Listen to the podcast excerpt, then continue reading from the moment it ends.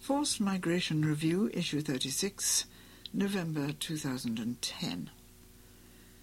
Displaced Populations Outside Camp Settings by Alena Koscalova, Elena Lucchi, and Sabine Kampmüller. Current assessment tools and intervention strategies are based mainly on experience of camp-like situations. What is needed are innovative responses to address problems specific to open settings.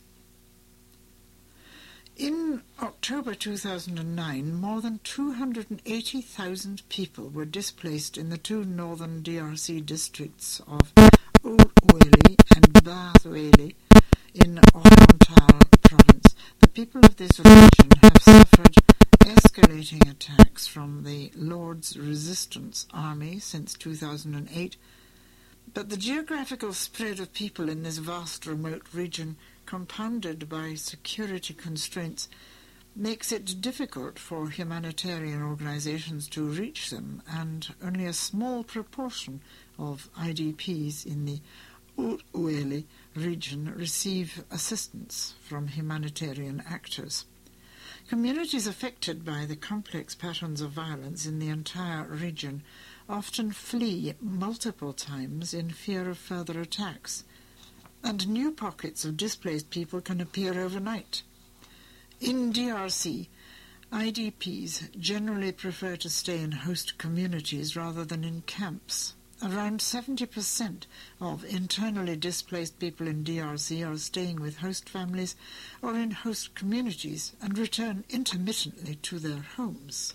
A recent ICRC report talks of the increasing saturation of overburdened host communities, often resulting in further economic hardship and sometimes tensions between IDPs and their hosts, the extended displacement period, and the pull factor of greater resources, including humanitarian assistance, being available in camps.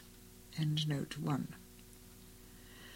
This trend was also observed in Haut-Uele, where the vast majority of IDPs was initially accommodated in host families in Dungu town, sharing resources such as shelter, water, and food. However, the volatile security situation prolonged the displacement, and people were left without the possibility of returning home. Over time, the coping capacity of both the host and the displaced was depleted, and many IDPs felt themselves too big a burden on the host community. This then resulted in the construction of pseudo camps areas inside Dungu that are inhabited only by the displaced. This situation increased the vulnerability of the displaced, who, having left most of their assets with the host families, had limited possibilities to cultivate the newly settled area due to the security conditions. Some of the displaced are living in poorly constructed huts that offer inadequate protection from rain and insects. Spontaneous separation of IDPs from host communities must be considered an alarming sign of insufficiently covered needs and seems to point to the desirability of distributing incentives or compensations, money, goods in kind, vouchers, etc., to host communities. Likewise, viable and acceptable relief options need to be found for self-settled IDPs scattered across vast areas. The humanitarian situation in Haut-Uele changes constantly so that entire populations, including hosts, are cut off from assistance and live in precarious and insecure conditions. In the absence of more specific information on the most vulnerable, a common operational practice among international agencies is to target the sites where there are larger numbers of displaced. However, the concern is that the most vulnerable people might not necessarily be found there. On the medical side, this has implications for agencies such as ours, Médecins Sans Frontières, MSF, when identifying locations for fixed or mobile clinics and from where to provide services and follow-up of patients regarding nutrition, response to sexual violence, treatment of chronic diseases, and overall outreach. Moreover, the practice of providing one-off assistance, such as food and other relief items for a period of three months, is clearly an inadequate response in such conditions. Challenges in identifying needs. The identification of needs across the region has proven difficult throughout. MSF had first set up a program in the region in September 2008 following the upsurge of violence and displacement in Haut-Uele. In March 2009, MSF carried out a two-stage cluster sample survey in order to better assess the situation of displaced and host populations. The survey was initially planned for a larger area, but due to serious security constraints was only carried out in the town of Dungu and partially, rapid evaluation, in the town of Doruma. The survey showed that both host and displaced populations were living in precarious conditions because of violence, theft of livestock and other belongings, destruction of houses, and restricted access to their land. Assistance and provision of supplies by NGOs were insufficient, mainly due to the constraints of working in the area, and water and sanitation conditions were below humanitarian standards. The survey provided useful information, but as it was only able to assess the conditions of the population living in the most accessible areas with the highest presence of international actors, it was only representative of a very small proportion of the affected population.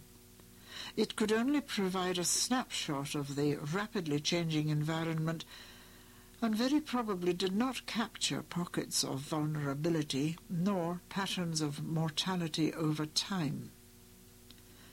Contexts like DRC reveal clear flaws in using crude mortality rates, CMR, U5MR, endnote 2, and quantitative methods in general, sample surveys, counting population, etc. The need to select representative samples and to minimize the bias in data collection is complicated by geographical spread, compromised access, and lack of reliable population figures. In chronic or intermittent emergencies like DRC, mortality rates or of near normal levels can gradually rise over time or can display peaks due to epidemics, exhausted livelihoods, collapsed health system, new waves of displacement, and isolation from relief providers. This means that a one-off mortality survey might provide different results depending on its timing. Such results are of little value in the absence of mortality surveillance to detect trends and causes of mortality over time. It is essential to search for alternative ways to measure and monitor mortality and to identify alternative indicators in order to best judge the magnitude and evolution of crises in open settings. This will enable a better understanding of people's needs and the ability to monitor the effectiveness of aid.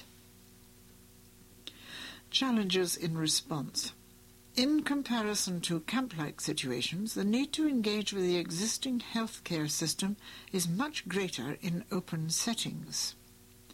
The establishment of parallel health systems, where health services, if they exist, are often overwhelmed or have deteriorated because of the crisis, has the potential to raise equity issues between hosts and IDPs and to undermine the quality and long-term sustainability of healthcare provision. In DRC, MSF opted for a light support strategy that included drug supply, limited supervision, and incentives to selective selected health structures so as to ensure continuity and free access. However, the impact on the quality of care remained unknown, raising concerns about the effectiveness and appropriateness of the medical intervention strategy. In open settings, it is arduous to duplicate the four levels healthcare model from community health workers to the referral hospital. Developed for camp settings, endnote 3, simply because of the immense resources needed. In the absence of a functioning referral system, few patients effectively have access to the services.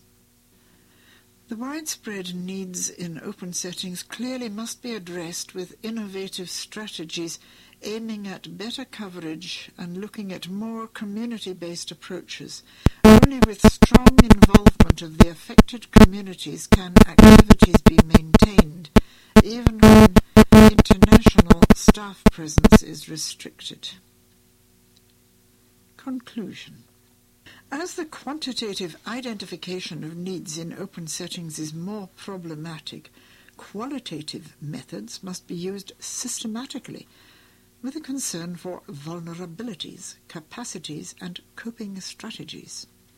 Changes in the displaced situation have to be expected, and there is a need for continual reassessment. A community-based network could play a role in a surveillance system, mortality, morbidity, in order to monitor the evolution of a crisis. However, considerable simplification of indicators to be collected would be needed. The traditional methodology of targeting an affected area and its entire population, providing general health care on all levels, poses extreme challenges in open settings. One option may be a shift towards more prevention and early diagnosis and treatment with a focus on the main causes of morbidity and mortality. MSF is currently piloting such an approach with interventions that can be implemented rapidly using security-related windows of opportunity, particularly in remote areas. They include vaccines preventing respiratory tract infections and diarrheal diseases, point-of-use water treatment, prevention of malaria, and targeted food supplements. These challenges affect most of the humanitarian organizations that are trying to respond to the needs of the people affected generally in open settings. It is therefore important that more research, innovation, and debate take place within the humanitarian community with a view to improving and adapting intervention strategies to the reality of displaced populations outside camps. Alena Koscalova, alena.koscalova at gmail.com, was medical coordinator for MASF in DRC and now works as a medical doctor in Slovakia.